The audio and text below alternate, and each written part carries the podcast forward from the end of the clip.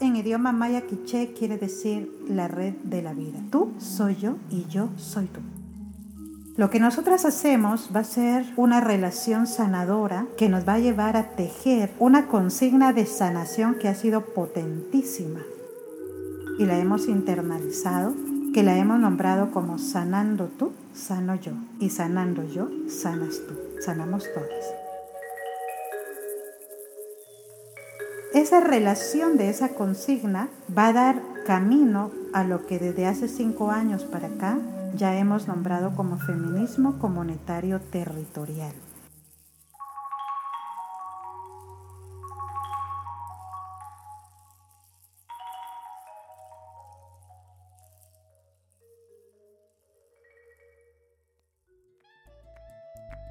Radio Sabia. Relatos de cuidado y sanación del cuerpo territorio.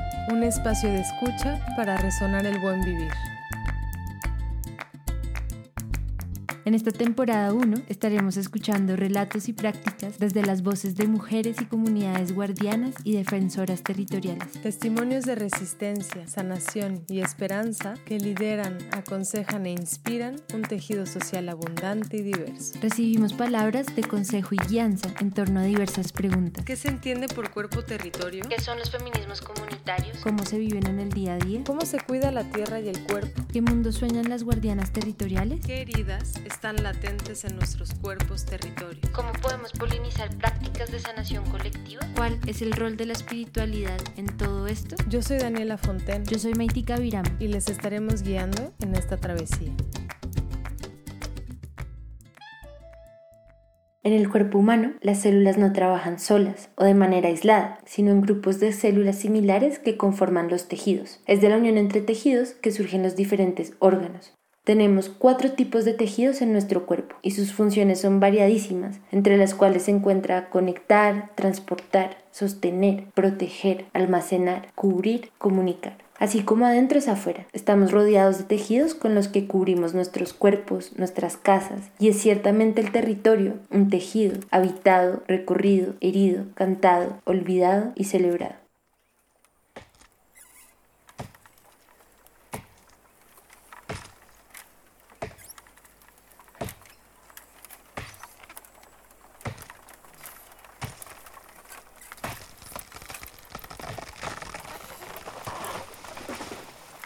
En este episodio hablamos con Lorena Capnal, sanadora indígena maya quechí y xinca, habitante de Ximuleo, Guatemala y miembro fundadora del TSCAT, Red de Sanadoras Ancestrales. Recibimos palabras de consejo y guianza sobre la sanación de la red de la vida, la relación del territorio cuerpo-tierra, la reivindicación de la ternura en las luchas comunitarias y también nos contó sobre los acuerpamientos que la red sostiene durante la pandemia. Les dejamos con Lorena.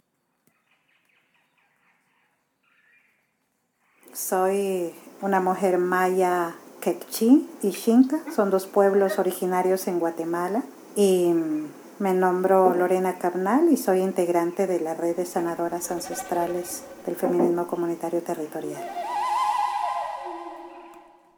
El 29 de mayo del año 2015 fallece una mujer que va a ser cofundadora espiritual de la red de sanadoras. Elisette Ustum, una mujer maya quiché, con una historia maravillosa, impresionante en el contexto de guerra contra insurgente, en su comunidad en Chicamán, territorio quiché, uno de los territorios devastados en contexto de guerra, y una mujer sumamente hermosa, luchadora, haciendo una defensa maravillosa de, de las niñas y de las mujeres que viven violencia y violencia sexual.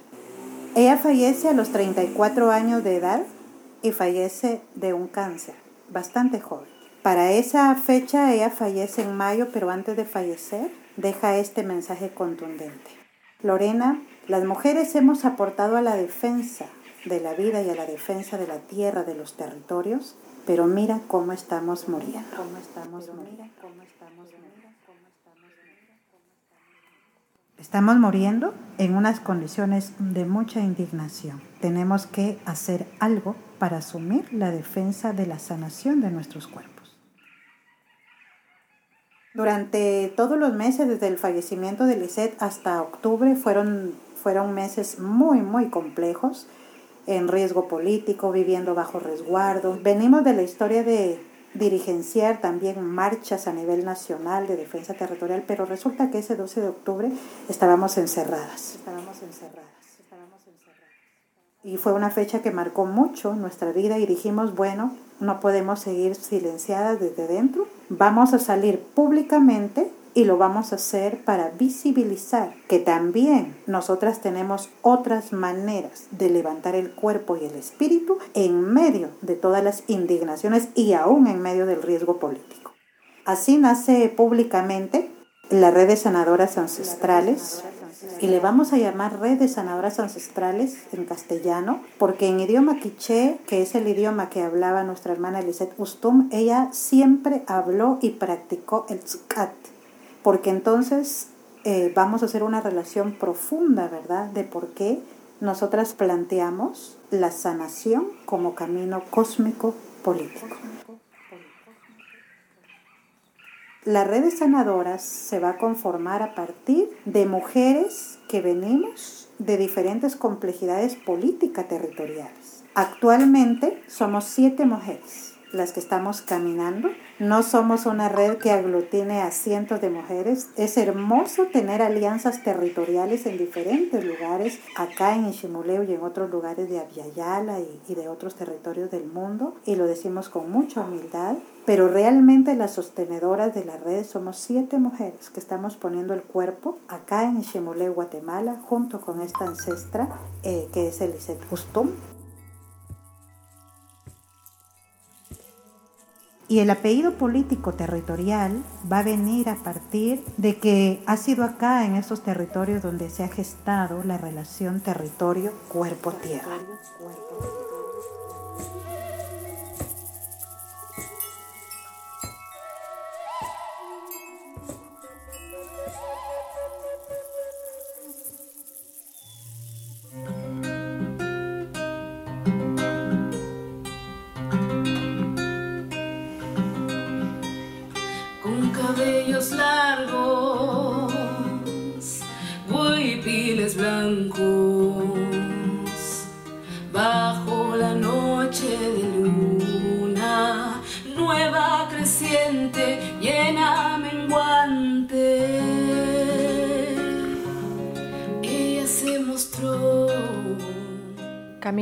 Territorio indígena en Ishimuleu, es común ver a muchas más mujeres que hombres con su traje tradicional. En una historia de persecución y violencia sistemática contra los pueblos indígenas, muchos más hombres tuvieron que emigrar a las ciudades, a la guerra y empezar a usar ropa industrial. Desde las comunidades, las mujeres continuaron tejiendo e intercambiando sus huipiles. Cada pueblo tiene un huipil propio, una insignia especial, y así sus portadoras son guardianas del territorio y guardianas de los saberes que en ellos se Ooh.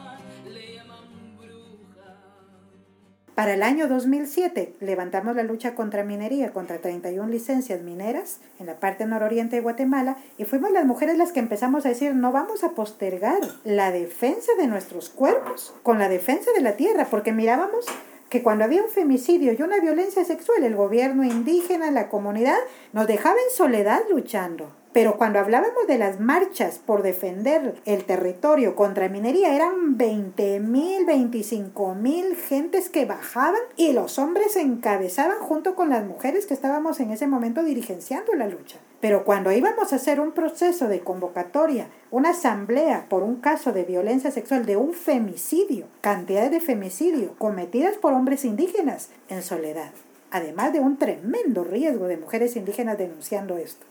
Entonces dijimos, no, No, así no. No vamos a postergar mi cuerpo, mi primer territorio de defensa. Y por eso fue que juntamos. Líquido Yuhaki Pet Cuerpo Naru. Juntamos mi cuerpo y la tierra que defendemos. Entonces dijimos recuperación y defensa de territorio, cuerpo, tierra. Con la energía vital de las ancestras, de las mujeres que caminan con mujeres, las sanadoras que usan sus poderes, de las que tejen con su energía de selva, las que convocan libertad con su palabra, las que convocan la defensa de los cuerpos, las que unifican la energía de Abyayala, el agua, la tierra, el cielo, el fuego. Es vital reconocer la autonomía y la astucia y la creatividad política de mujeres que ponemos el cuerpo en territorios indígenas. Yo nazco como una niña indígena con la violencia sumamente naturalizada. Y en medio de mi cosmogonía maya y mi cosmogonía xinca, tengo muy naturalizada la violencia, particularmente la violencia sexual. Todo lo que rodea mi cultura, porque para mí no es cultura, es memoria ancestral de los pueblos, pero todo lo que rodea parece que es tan hermoso, que todo está bien, que somos pueblos de paz y amor. Pero cuando vamos a lo, a lo medular, nos damos cuenta que también nuestros pueblos ancestrales han sido permeados por formas patriarcales. ¿Y cómo? ¿Cómo hablarlo? ¿Y cómo decodificar estas formas patriarcales?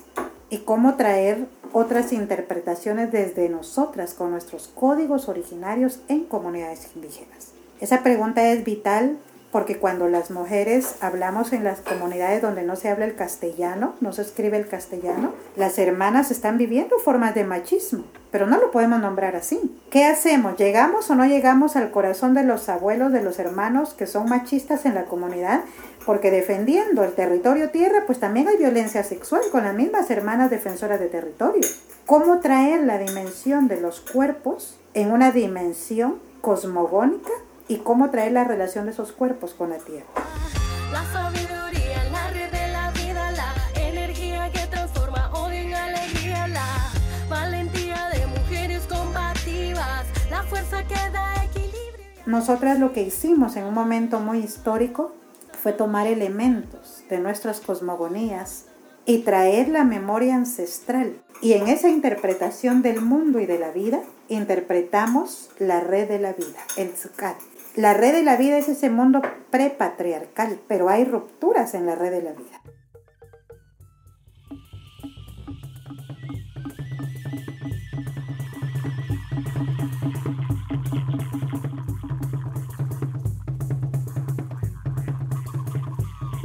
En esa ruptura de la red de la vida, los pueblos sí nos convocamos en ese sentido en la red de la vida, en el tzukat, en ese tú soy yo y yo soy tú que se rompió de las rupturas en la red de la vida, las responsabilidades que eso tiene, de la incoherencia cosmogónica de defender la tierra, el bosque, el agua, la Amazonía contra las mineras, contra las petroleras. Si nos indigna y nos duele defender la tierra y el agua, pero no nos indigna cometer actos de violencia contra las niñas y las mujeres indígenas, es porque algo se rompió también en nuestra red de la vida personal.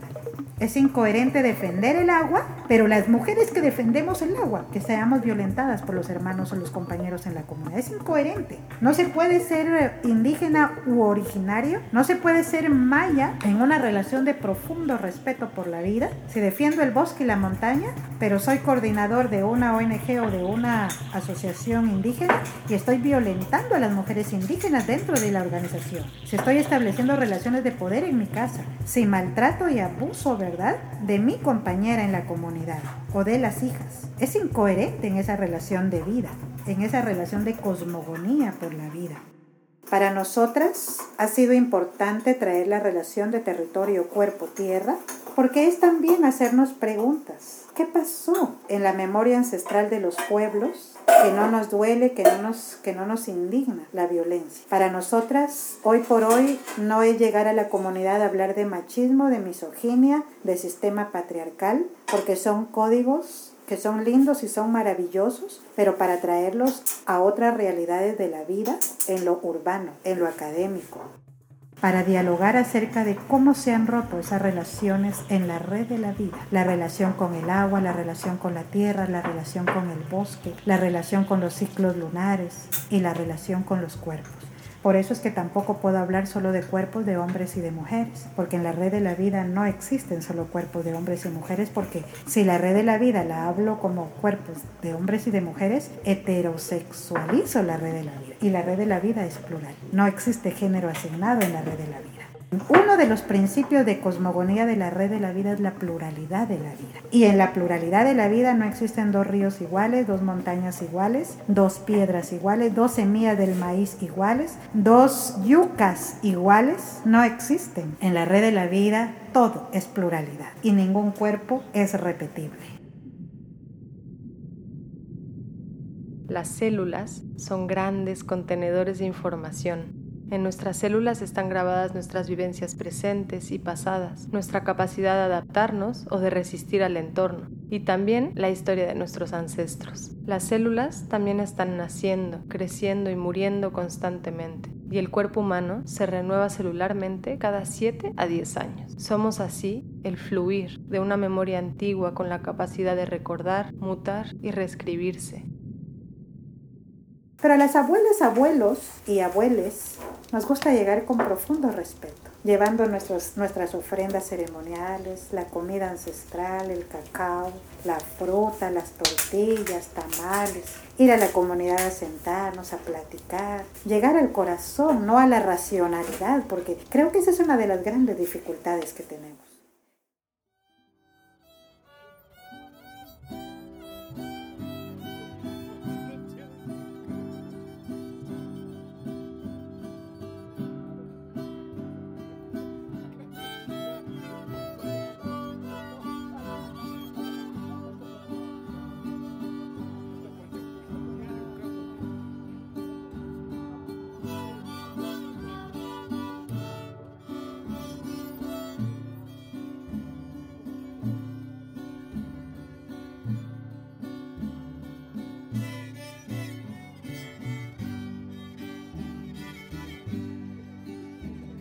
Y yo cuestiono mucho a los feminismos porque también hay mucha racionalidad feminista. Y queremos llegar a la comunidad a uniformar y de que todo mundo se interpele con su machismo, pero creo que las formas de decodificación del machismo, de lo que yo nombro como patriarcado ancestral originario, es decir, el machismo indígena, tiene que tener otros códigos para su desmontaje. Y mucho de eso tiene que ver con las espiritualidades. Por eso es feminismo comunitario territorial porque va allí, dormimos una semana, días, comemos, ceremonia en el río, vamos al, al, lugar donde se siembra, donde se cosecha, para poder hacer lo cotidiano, la vida cotidiana, política, y poder llegar al espíritu, para interpelar amorosamente de cómo seguimos rompiendo la red de la vida con el machismo y de cómo traer otros actos de conciencia para la vida y de dignificación de la vida de las niñas, de las mujeres y de los cuerpos plurales en la comunidad.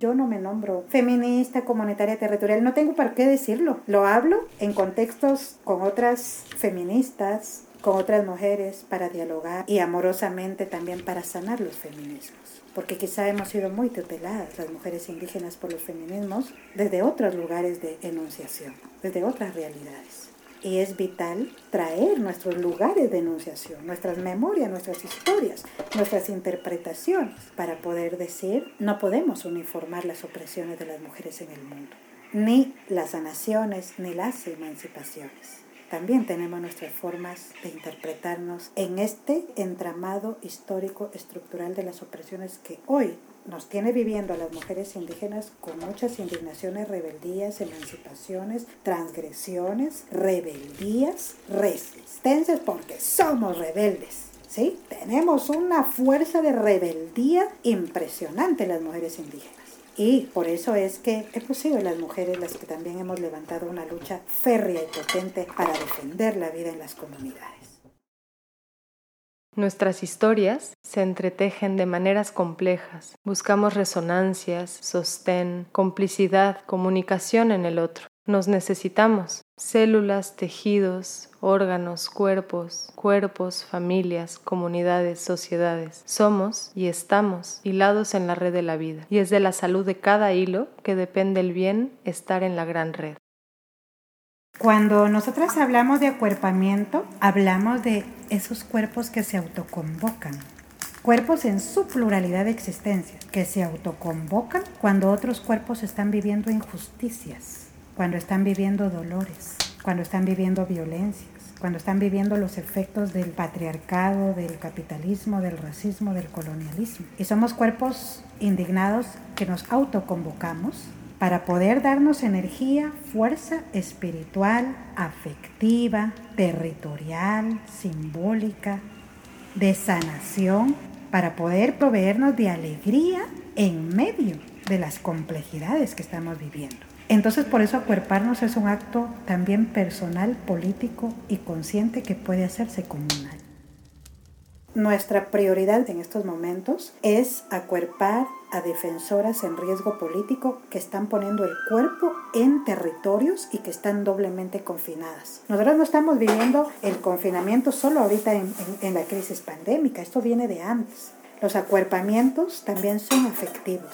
Y nos gusta mucho traer la energía vital de la sanación desde la ternura, porque somos cuerpos que venimos de vivir muchas formas de violencia. Y sanar con la energía vital de la ternura y las plantas. Y convocar la hermosa energía de la cuenta maya cada día, de las fases lunares. La alegría que genera en las familias y en los cuerpos que están padeciendo COVID ahorita positivo, cuando hacemos llegar nuestros elementos de sanación con intenciones amorosas y que fueron presentados en ceremonias. La fuerza espiritual que genera enviar, ¿verdad?, nuestras intenciones espirituales o escribir un nombre, una comunidad, una fecha, y ponerla en el fuego, tomar una fotografía con el teléfono y enviarla a las compañeras y que ellas sientan y vean que hay una relación de acuerpamiento. Y nos gusta decir acuerpamientos, porque no solo hay una forma de acuerpar, hay también pluralidad de acuerpamientos. Creemos que acuerpar los, los duelos en estos momentos es algo vital, porque hay un dolor que simbólicamente nos está cruzando en los pueblos ancestrales. Por eso estos duelos también se vuelven políticos. Y el trabajo que tenemos de acuerpar desde ya a hermanas, hermanos, hermanas en diferentes territorios es un acuerpamiento que va a ir a muy largo plazo y va a ir de generación en generación porque también está quedando grabada en la memoria corporal y espiritual y emocional de los pueblos, de la niñez y de la juventud pero son acuerpamientos que también ahorita estamos compartiendo en este aquí y ahora en el contexto de COVID y continuarán, porque la minería y las petroleras no pararon en el tiempo de COVID con las hermanas y compañeras integrantes de la red. Hacemos nuestros espacios de sanación, nuestros espacios de la palabra, nuestros espacios de escucha. Convocamos a otras hermanas en las comunidades para que también ellas nos sostengan, porque luego a las sanadoras, ¿quién las sana? Nos sanamos entre hermanas, entre mujeres, nos sostenemos para tener fuerza, ánimo, energía para todo lo que estamos acuerpando, ¿verdad? Entonces quiere decir que los acuerpamientos pasan por nosotras, entre nosotras, y por esas coherencias hermosas que también convocan a que no podemos estar acuerpando a otras mujeres si nosotras también no nos estamos fortaleciendo en estos procesos de sanación que hoy demandan tremenda energía en este tiempo.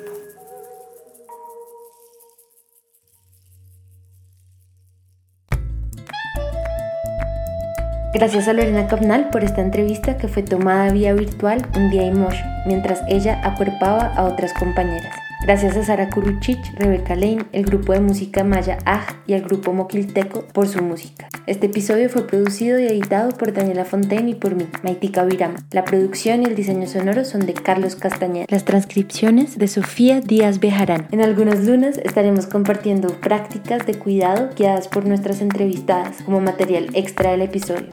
En esta luna llena nos sentimos honradas de compartir una práctica desde la voz de Lorena Capnal. Para este tipo de material extra y más, nos pueden seguir en Instagram y Facebook. Estamos como radio-sabia. También nos pueden encontrar en nuestra página web www.radiosavia.com. Gracias por escuchar, felices cosechas y hasta la luna nueva. Este programa cuenta con el apoyo de Open Society Foundation.